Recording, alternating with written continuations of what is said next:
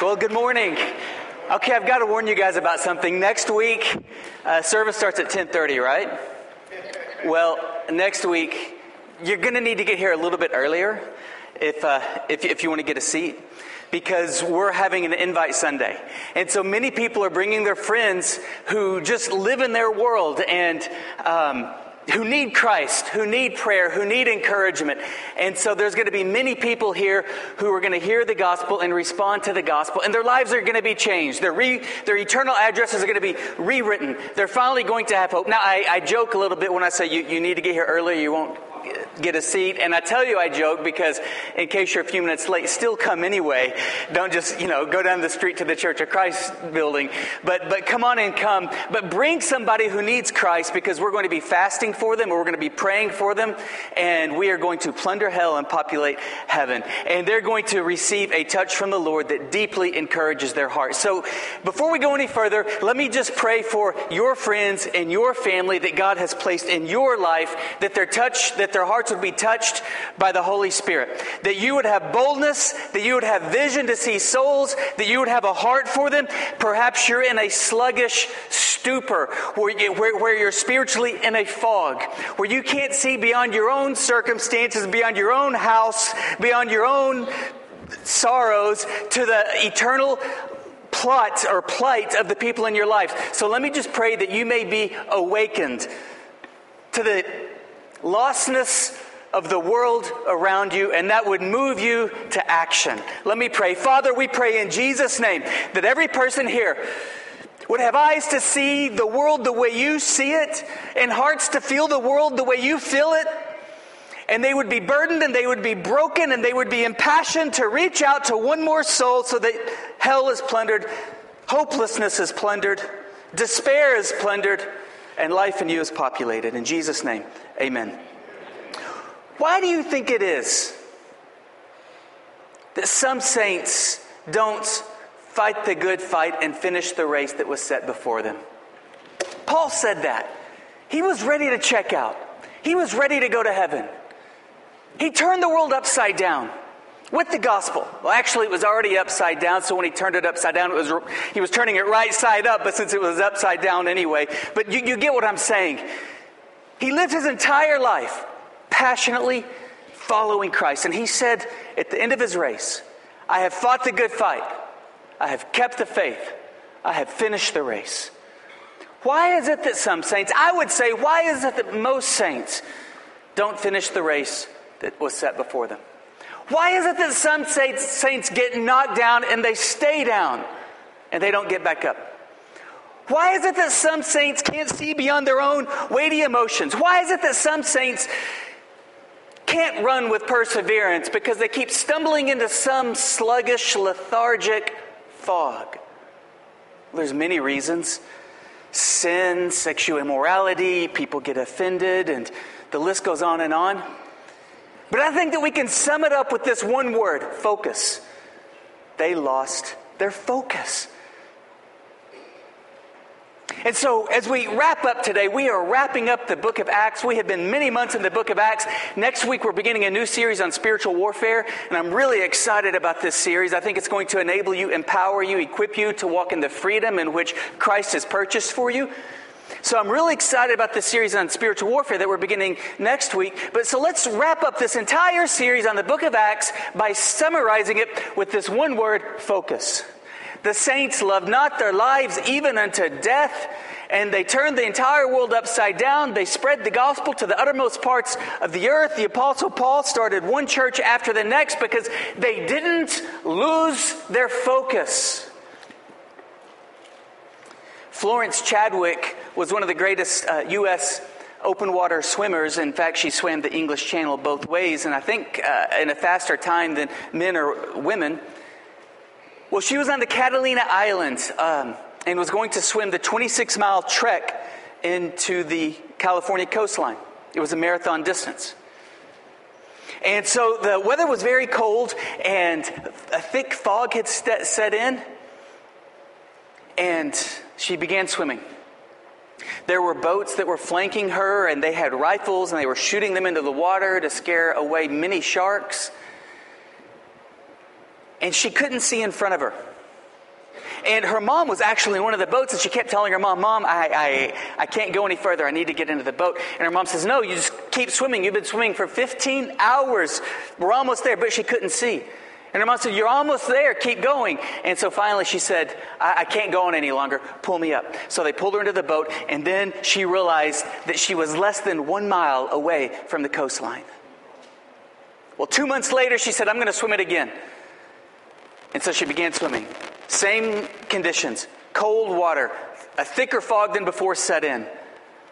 The boats were flanking, shooting into the water, scaring away sharks. She couldn't see a foot in front of her face, but she kept swimming and she reached the coastline and she set a world record by two hours. And the reporter said, How did you do it? What was the difference between this time and last time? And she said, The difference is every time I felt like giving up, I had a mental image of the coastline in my mind, and that allowed me to keep swimming faster. And I believe that when Christians grow weary and give up, Christians grow weary, but when Christians grow weary and don't receive a second wind and give up, when Christians are knocked down and they stay down, when Christians can't see beyond their own lethargic, uh, cloudy spiritual walk and callous and numb heart. When Christians begin getting sluggish to the point that it sidelines them from the work of the ministry and from the body of Christ and from being passionate about seeking Him and making Him known, when Christians get sluggish, it's because they've lost their focus. John Piper wrote, I will tell you what tragedy is. And he writes of two people who lost their focus. I will show you how to waste your life. Consider a story from the February 1998 edition of Reader's Digest, which tells about a couple who took early retirement from their jobs in the Northeast five years ago when he was 59 and she was 51. Now they live in Punta Gorda, Florida, where they cruise on their 30 foot trawler, play softball, and collect shells. At first, when I read it, I thought it might be a joke, a spoof on the American dream, but it wasn't. Tragically, this was the dream come to the end of your life, your one and only precious God given life, and let the last great work of your life, before you give an account to your Creator, be this playing softball and collecting shells. Picture them before Christ at the great day of judgment. Look, Lord, see my shells? This is tragedy. And people today are spending billions and billions of dollars to persuade you to embrace this tragic dream. Over against that, I put my protest don't buy it, don't waste your life. I wonder if you're distracted, or I wonder if you're focused. So, today, as we wrap up the book of Acts, we're going to be talking about maintaining a, fre- a focus on exp- fresh encounters with God. Maintaining a focus on fresh encounters with God. Second, we'll be talking about maintaining a focus on encouraging exchanges with each other. Encouraging exchanges with each other. And thirdly, we're going to talk about maintaining a focus for a passion for souls. And I believe this sums up the energy, the fuel, the fire behind the early apostles. They had a focus on fresh encounters with Jesus on encouraging exchanges with one another, and on a passion for souls. The author of Hebrews writes, fixing our eyes on Jesus. Paul writes in Colossians, set your mind on things that are above, not on things that are on earth. Solomon writes in Proverbs, let your eyes look directly forward and let your gaze be straight before you. And Jesus said in Matthew, don't get distracted by everything that the world gets distracted by, but seek first the kingdom of God and his righteousness, and all these things shall be added unto you. And Paul said in Romans 7 and Romans 8 that the life that's fueled with the power from on high through the Holy Spirit is focused. The mind is set on the Spirit. But the life that burns out and falls down and stays down is the mind that is stayed on the flesh and the things of this world. So, let's begin. One, we must have a focus on fresh encounters with Jesus. On fresh encounters with Jesus. Have you had a fresh encounter with Jesus lately? If you haven't, I'll bet you, if you're not already, you're almost a statistic. you're, you're, you're in some sluggish, lethargic fog. And you don't see the world the way Jesus sees it. You don't feel the, the, the world the way Jesus feels it. You don't have a love for the body of Christ the way Jesus does. Because this is a result of fresh encounters with Jesus. Sometimes we pray, I need, I need vision, I need strength, I need wisdom, I need to have strength against temptation. And all of these things are true, but these things are the result of fresh encounters with Jesus.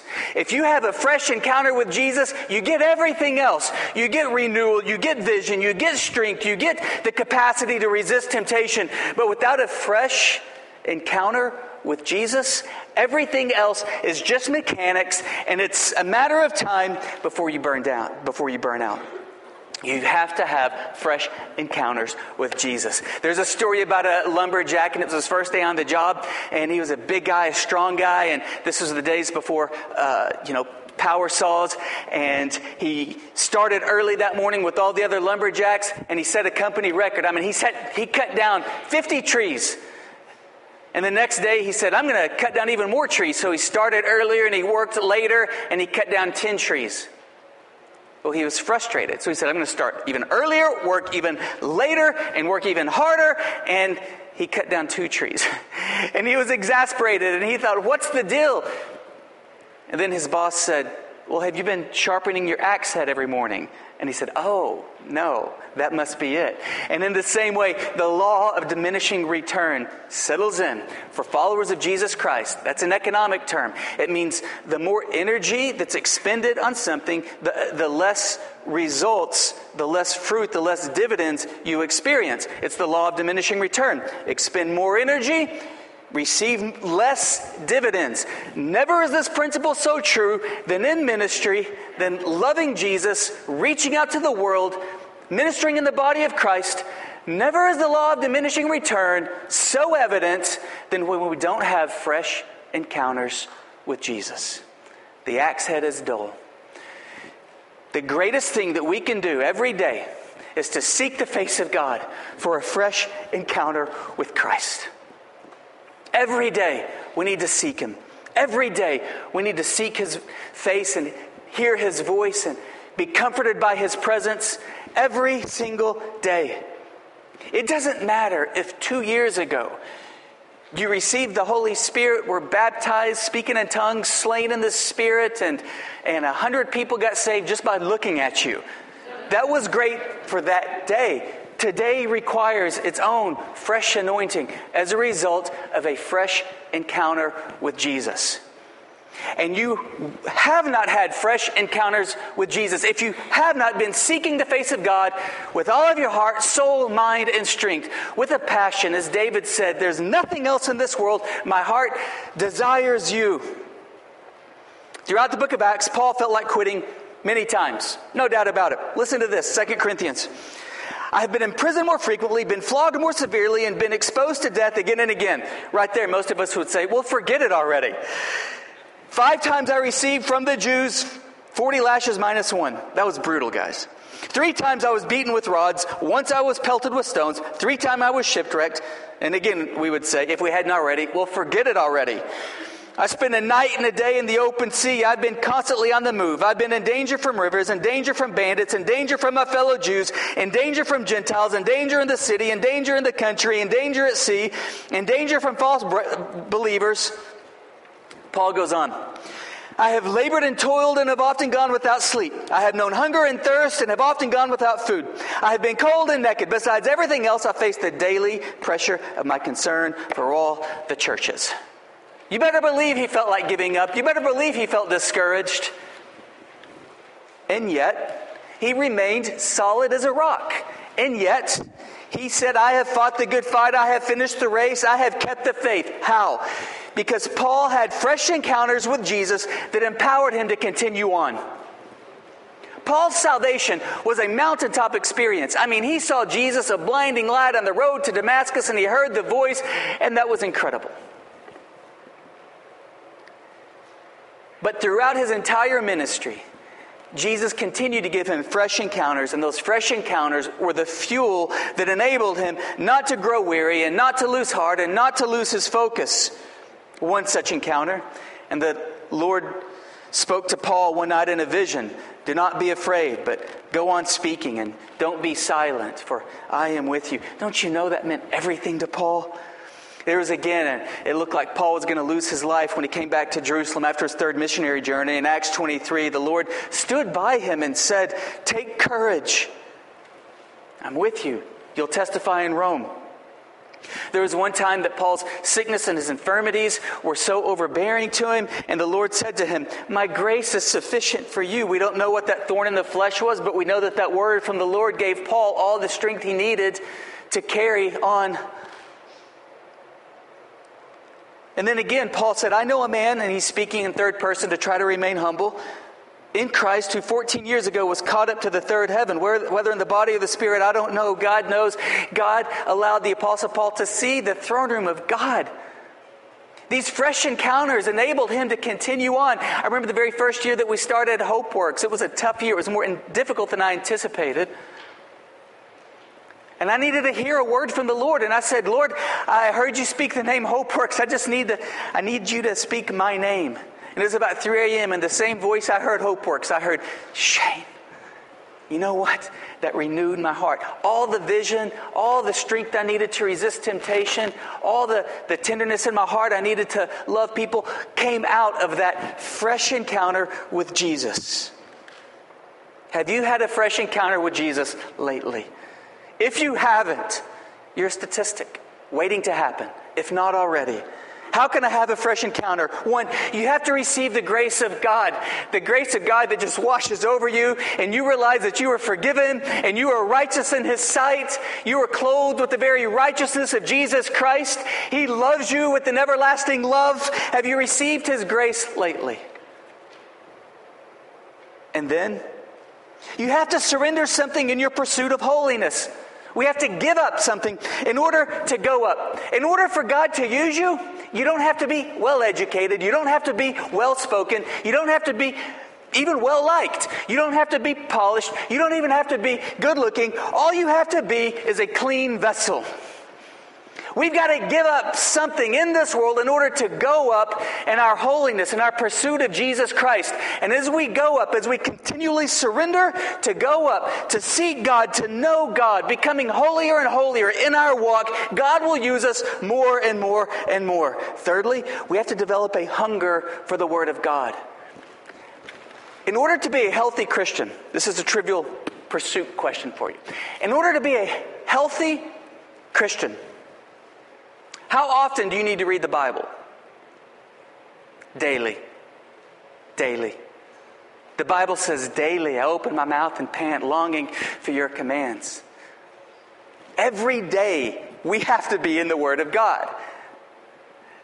And I'm not talking about you've got this Bible app that just gives you a, an encouraging verse of the day, and so you post it to your Facebook profile. So, all in one, you knock out your time with the Lord and your ministry. I'm not talking about that. I'm talking about you got a real word that's marked up, and when God speaks to you, you highlight it, you underline it, you memorize it. It's the Word of God, it's the, it's, it's the sword of the Spirit. It fits in your hand, it's so secure to you that you want to sleep with it and you want to hold it close. And when you wake up, you feel secure that you still have it. And if you forget your cell phone in the car, you don't even think about it, but you have your word with you. And you feel more insecure without your word than your cell phone. And you're in the word every day. If you are not in the word every day, you are not going to have fresh encounters with Jesus. And if you're not already a statistic, you are going to be a statistic. Yeah, we can praise Jesus. Put your hands together.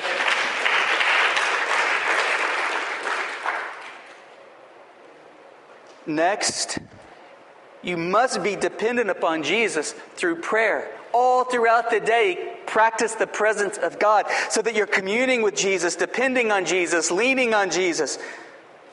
And then worship Jesus with all of your heart. David said, I would rather be a doorkeeper in the house of God amongst the people of God than a king. This is a holy place. This is a sanctified place when the people of God come together. And if there's not an energy in your heart, if there's not a joy in your heart, if there's not an expectancy in your heart, I wonder if you've made the assembly of the believers something other than an encounter, a fresh encounter with Jesus, because you have a heart to worship Christ with everything that you have. If it's become anything else, you're a statistic waiting to happen if you're not already a statistic.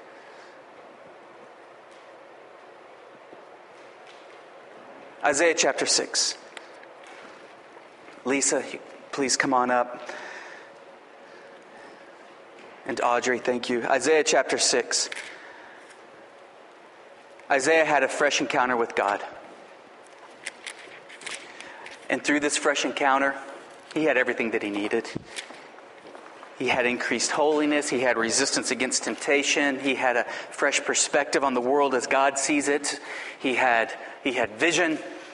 He had divine strength. He didn't seek all these things, which he desperately needed.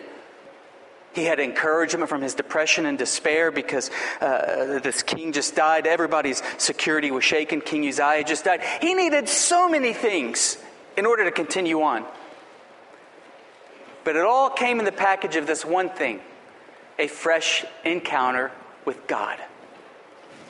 So, you guys go ahead and begin playing that. And we're going to read what's happening in the throne room of heaven right now. And then we are going to join in. We're going to join in with the host of heaven.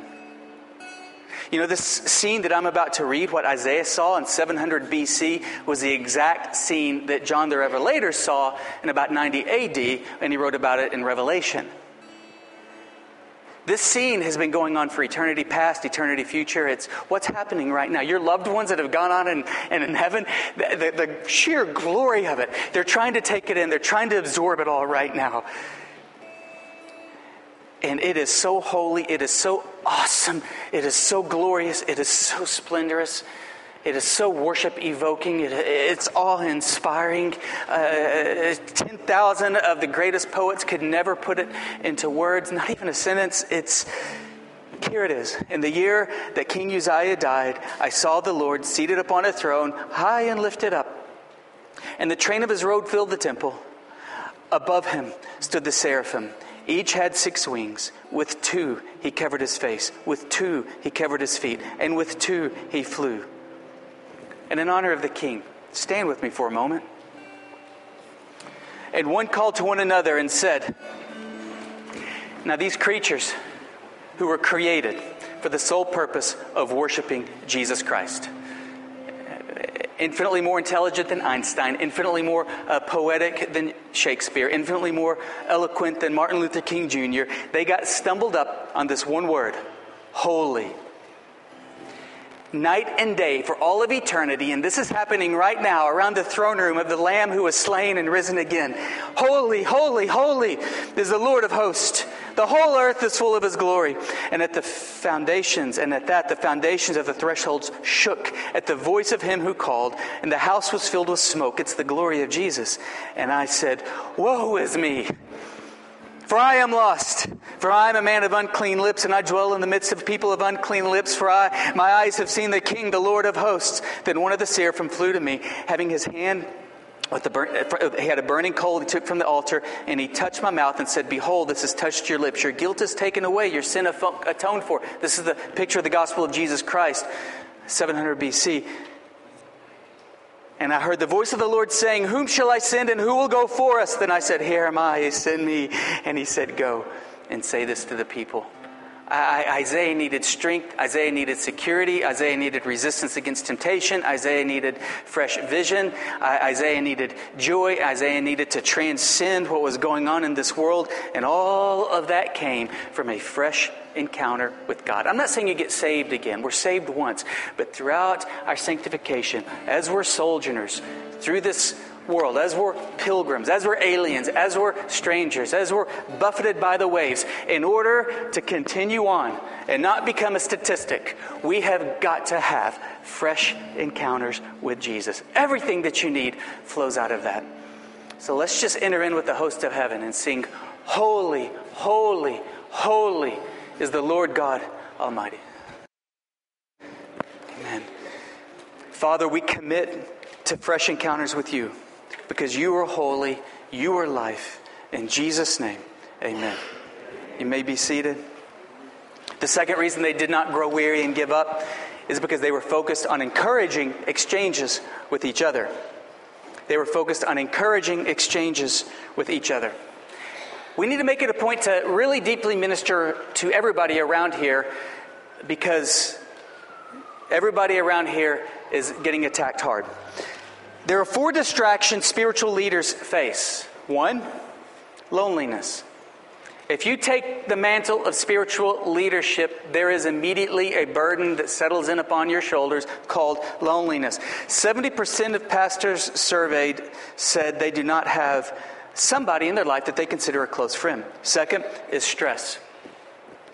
90% of pastors surveyed uh, said that uh, they work more than 50 hours a week. 80% said that ministry negatively affects their family. 33% said ministry is a flat out hazard to their family.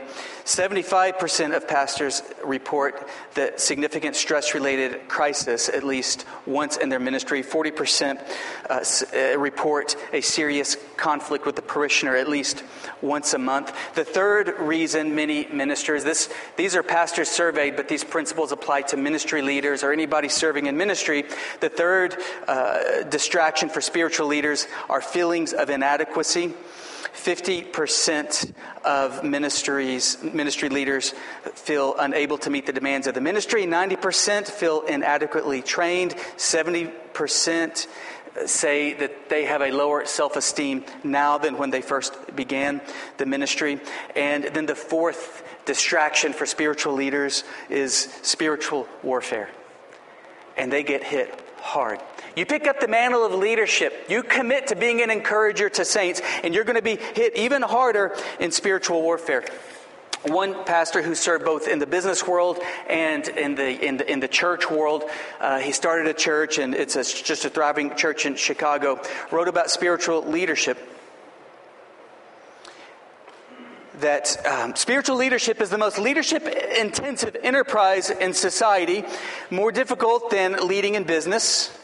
The work of the church is building up and redeeming lives an intangible process. The workers are all volunteers who can simply leave when disciplined or called to commitment. And each individual life that God calls the leader to reach must be met in a unique way. There's no mass production in the church. Even when recruiting workers, the church leaders can't offer monetary incentives or benefits. The best that we can do is promise work without pay, time away from families, and if things go according to Scripture, suffering is part of their reward and that's true. Which is why we have so many encouragements throughout Scripture and so many commands throughout Scripture to encourage one another. This is a review from last week. Listen to some of the examples to encourage, and I'm going to review. They rejoiced and began to encourage them with the resolute heart to remain true to the Lord uh, Acts 14 22. They returned, strengthening the souls of the disciples, encouraging them to continue in the faith. Judas and Silas, two prophets, encouraged and strengthened the brothers with many words. Acts 16. So they went to the prison, and when they saw the brethren, they encouraged them when they came out of prison. Uh, they, the brothers encouraged Paul. Paul sent for the disciples, and after encouraging them, and then commands to encourage, therefore encourage one another and build one another up. And we urge you, encourage the faint hearted, then their hearts, that their hearts may be encouraged. I have sent him to you for this very purpose, that he may encourage your heart. But exhort one another every day, and then not neglecting to meet together, as is the habit of some, but encouraging one another. So you get the idea that if we're not actively encouraging one another, we're not truly following the footsteps of Christ. If our goal is to simply show up and go to church or go to a group because we are supposed to go to church or go to a group, we are seriously missing the whole point. We are to show up with the heart to encourage one another. And we have a testimony about how far encouragement can go and how important it is. So, would you welcome Kylie Martin?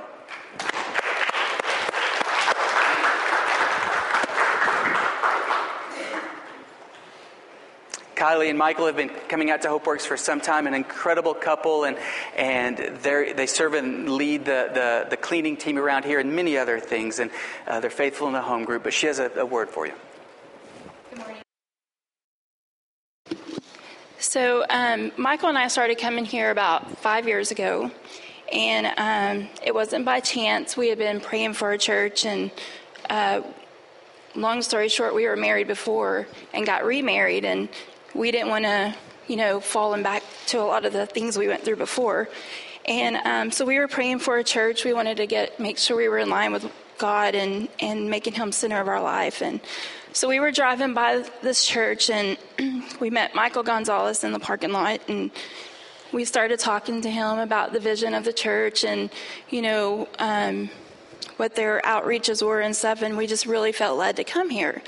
So um, we had come that Sunday, and even though we haven't been actively given in the church, um, we were still given an offering to someone or something. And um, so I talked to Michael that morning, and I'm like, you know, should we just go ahead and put our offering in this church? And he's like, let's just um, wait and see what happens.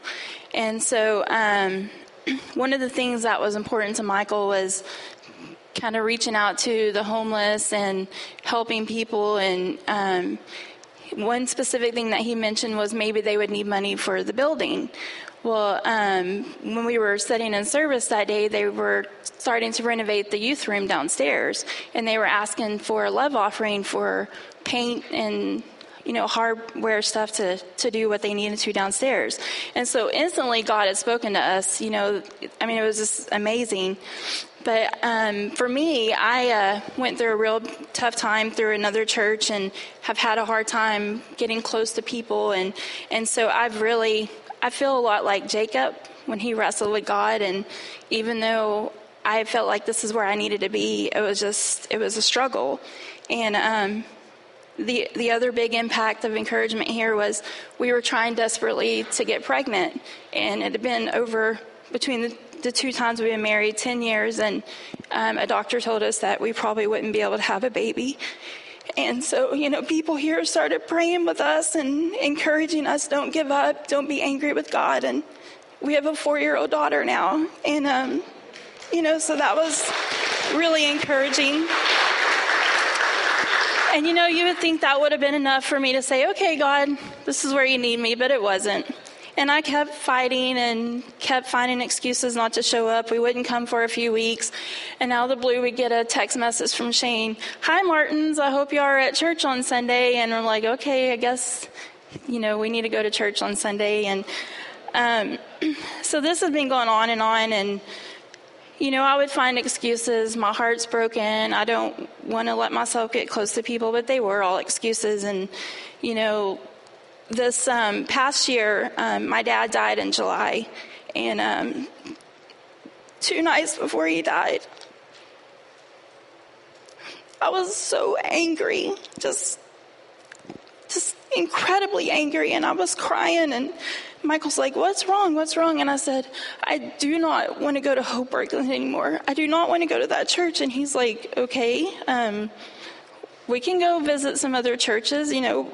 And I don't know why I was so angry. Um, I think a lot of it was the battle with God and myself and God wanting to use us, but I wasn't ready to let go. And um, so two days later, my dad died. And um, I messaged Shane and told him, and a couple of the women in the church, and we got so much support and encouragement from here. And, um, you know, the, they provided the food for after the service. And I finally just surrendered and um, know that, you know, this is where God wants us. And it's been an incredible peace in my heart. And I was meditating on this last night, and the scripture came to my mind about Hope Works, and I wanted to share it with you. It's 2 Corinthians 12 24 through 26, or 25 through 26. So that there should be no division in the body, but that its parts should have equal concern for each other. If one part suffers, every part suffers with it. If one part is honored, every part rejoices with it. And um, that's Hope Works for you because no matter what you're going through around here, this family pulls together, and I think God gives this church an A plus in encouragement.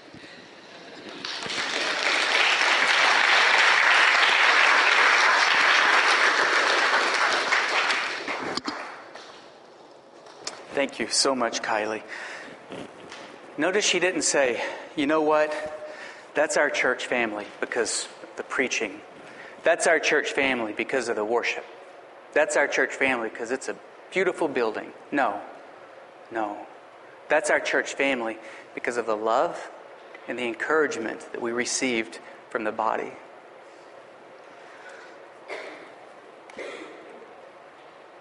The early disciples didn't give up. Paul didn't give up because they were focused on fresh encounters with Jesus. Without that pursuit, you're statistic waiting to happen. They didn't give up because of, because of encouraging exchanges with each other. Without that pursuit, you're statistic waiting to happen. Thirdly, they did not give up because of a passion for souls. They did not give up because of a passion for souls.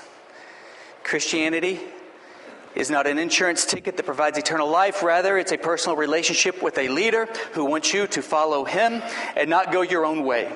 He wants you to devote your life to him as a knight would be completely devoted to his king, which is why Jesus said, Follow me, and I will make you fishers of men. There's a story about a blackout one night in a horrible storm, and the lights went out. So a man opened up his closet to uh, light a candle, and he knew where the candles were. And so when he opened up the closet and he started to grab one candle, and the candle said, "Wait, not me!" And the man jumped back because he was scared the candle was talking to him, and he saw a little wax face in the candle. And the man said, "I'm not prepared to shine." I'm afraid that distorted light, if I don't give off light properly, it'll confuse people and they'll trip. And he said, okay, there's other candles in here. And then about four or five other candles said, we're not going either. And this one candle said, yeah, I, I can't leave yet. I'm still studying and meditating on the importance of light. And so he went for the, you know, the, the real, the short round ones. And so he said, okay, I'll get this one. And that one said, I'm not going either. I'm not stable enough to shine. And this other candle, you know, the tall, slender one said, I can't go either because I've got to sing to all the other candles to encourage them to burn more brightly. And then they all began singing, This little light of mine, I'm going to let it shine. And the man closed the door and just thought, What a bizarre scene. How much more bizarre when Christians in the body of Christ meet together and we sing songs, but then we leave and we say, I don't want to shine for whatever reason. Listen to this true story that was reported in uh, the uh, um, New York Times. This occurred in New Orleans. A guest at a life, a guest at a party for lifeguards, celebrating their first drowning-free swimming season in memory, drowned Tuesday. The director of the New Orleans Recreation Department reported. Madeline Richard, the department director, said the body of Jerome Moody was found on the bottom of the deep and the deep end of a department pool as the party ended. He was 31 years old. There were four lifeguards on duty. Four lifeguards on duty at a party of lifeguards celebrating a drowning free season, and somebody drowned. Is that tragic? Is that not ironic? How much more ironic when there's people all around this community who don't have a relationship with Jesus Christ, who are drowning in their sins, who are drowning in eternal lostness, who are drowning without God. We are the lifeguards. Is our assembly a party or are we a rescue mission? And are we on duty or not? How are we on duty? How do we go after lost souls? One, shine for Jesus everywhere. When they saw the courage of Peter and John, they realized they were unschooled, ordinary men, and they were astonished, and they, asked, and they took note that these men had been with Jesus.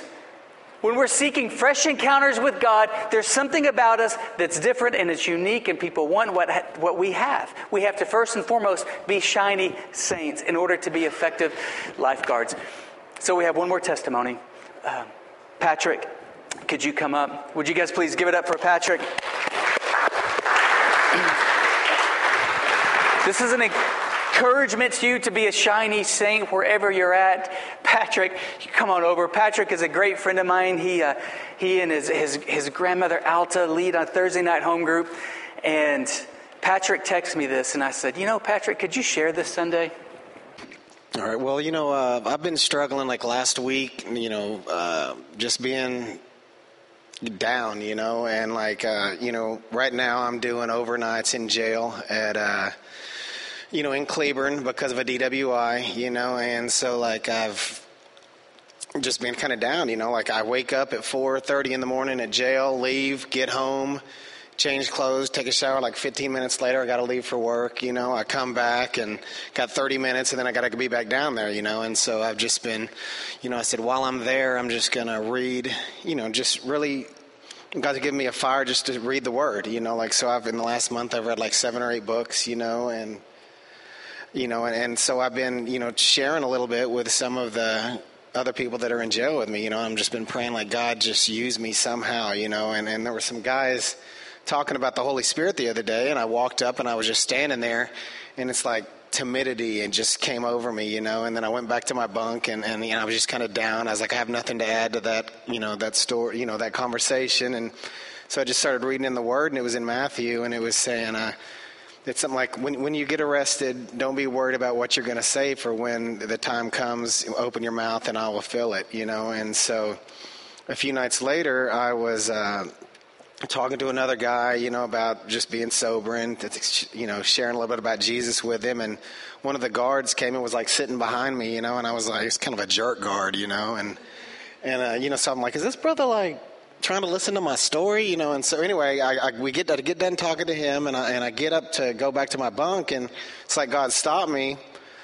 And you know, and I said, okay, well, so I just turned back around and went and sat down at the uh, back at the tables and opened the Bible to read it. And you know, like about 30 seconds later, that guard came up, you know, and he said, uh, he said, "What are you What are you reading there?" And I said, "The Bible." He's like, "Well, I know it's," and he's you know normally a jerk, you know, like yelling at people and cussing, and you know, you don't like it, you know, bowing up, and and and he was real calm, and you know, and he just said, you know, and I said the Bible, and he says, "I know the Bible. What part of the Bible?" And I said Matthew about you know feeding the five thousand, and he was, and he just started asking me questions. You know, he said that he had been raised in you know, Pentecostal. Now this girl that he's dating is Baptist, and uh, you know, he has a problem because the Bible's been translated so many times, and what you know. And I just said, look, man, you know, like I understand where you're coming from. It used to be a problem of mine, and and you know, I just.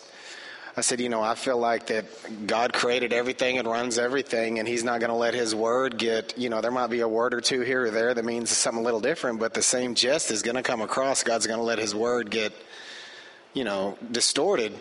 And he just, you know, just asking me questions over questions, and I was just able to encourage him. And I said, "Look, man, you know, just I've been exactly where you are, and and I felt like God told me not to, you know, just."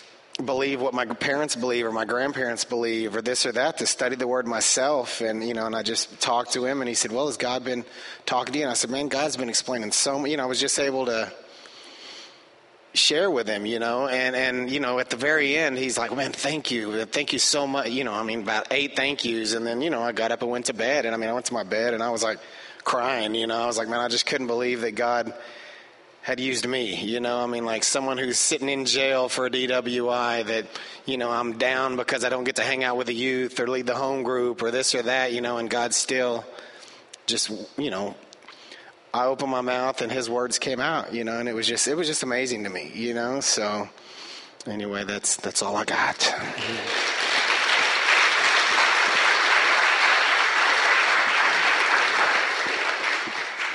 What a great word, isn't it? We have to shine for everyone everywhere, and then we have to be led by the Holy Spirit. You know, Patrick was sensitive to the Holy Spirit, so we'd go here or go there yesterday I was studying for this sermon and I was studying on fresh encounters with Jesus. And I thought, I can't study on fresh encounters with Jesus without seeking a fresh encounter with Jesus. And something in my spirit said, go to Benbrook Lake and just pray. There's a spot I go. And I went and there's this lady walking around and I noticed, but I didn't say anything, but something in my spirit said, maybe that's why I'm there. And she came up and introduced herself to me. And we started talking. I told her as a pastor, I was just here praying, spending time with the Lord. Got to minister to her a little bit, invited her to church. But uh, that's what evangelism is it's, it's, it's being ambidextrous. It's not being mechanical, I have to do this, this, and this. It's seeking Jesus, being filled up with Jesus, having a heart to lead people to eternal life, and then being sensitive enough to the Holy Spirit to go this way or that way. And then we have to pray to have the heart for lost souls. Listen to what Paul wrote When I'm about to read, when I read what I'm about to read, you're going to understand why he didn't grow weary. Incidentally, do you guys want to know what the number one sin is that sidelines Christians from ministry, that sidelines Christians from the church?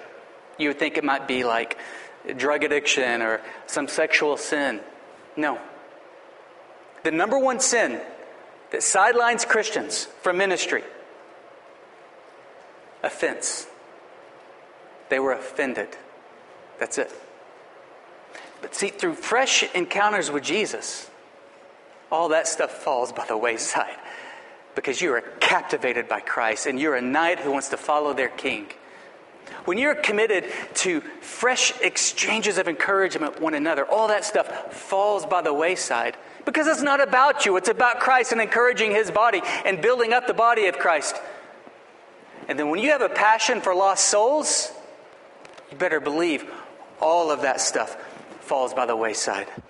Jesus said the kingdom of heaven is like a man who found a pearl of great price in a field. And so he said eh, he sold everything he had to buy the field. What is that? That's somebody who's willing to give everything they have for the treasures and the riches of the kingdom of heaven to spread it. Now listen to this heart that Paul had for, for souls. And let me ask you, is this your heart? And I have to admit to you, this is not my heart. But I desperately want this to be my heart. And I, I, I, hope that even if this isn't your heart, you want this to be your heart. Paul wrote in Romans I am telling the truth in Christ. I am not lying. My conscience testifies with me in the Holy Spirit that I have great sorrow and unceasing grief in my heart. For I could wish that I myself were accursed, separated from Christ, for the sake of my brethren, my kinsmen, according to the flesh. Paul would have rather been damned in hell if that could have bridged his people into a relationship with Jesus Christ. That's an anguish of heart. Moses had that. It's been said if God and Moses were ever mad at Israel on the same day, Israel would have been wiped out. They sort of balanced each other. And one time God was saying, I'm going to wipe them out. And Moses said, Oh, no, God, blot me out of your book, but not your people. If you blot your people out, blot me out too. Oh, that we would have that heart. That we would have anguish of heart for people who don't know Christ. And then, fourth, seize the moment. The last chapter of the book of Acts has not been written. We are living it out. But when we look at ISIS and when we look at political corruption and scandals, and when we look at ungodly decisions coming down from the Supreme Court, and we look at the hatefulness, and we look at the financial despair, and we look at the loneliness, and we look at the drug addictions, we look at everything on the international scale to everything on a local scale, how dark things are, what can one person do? Really, what can one person do?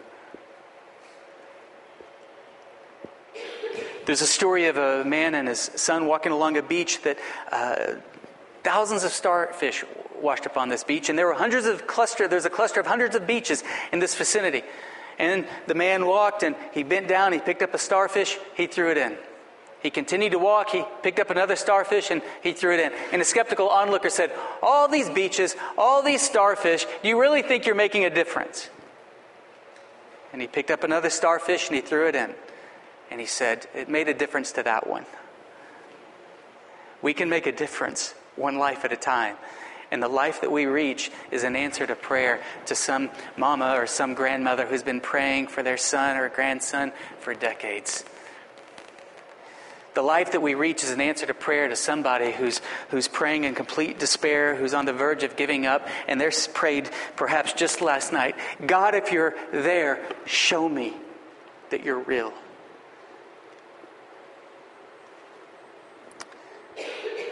Can make a difference in the life of one. And then all of us together, making a difference in the life of one, will impact a community. And then all of us together will impact a city. It's called a revival.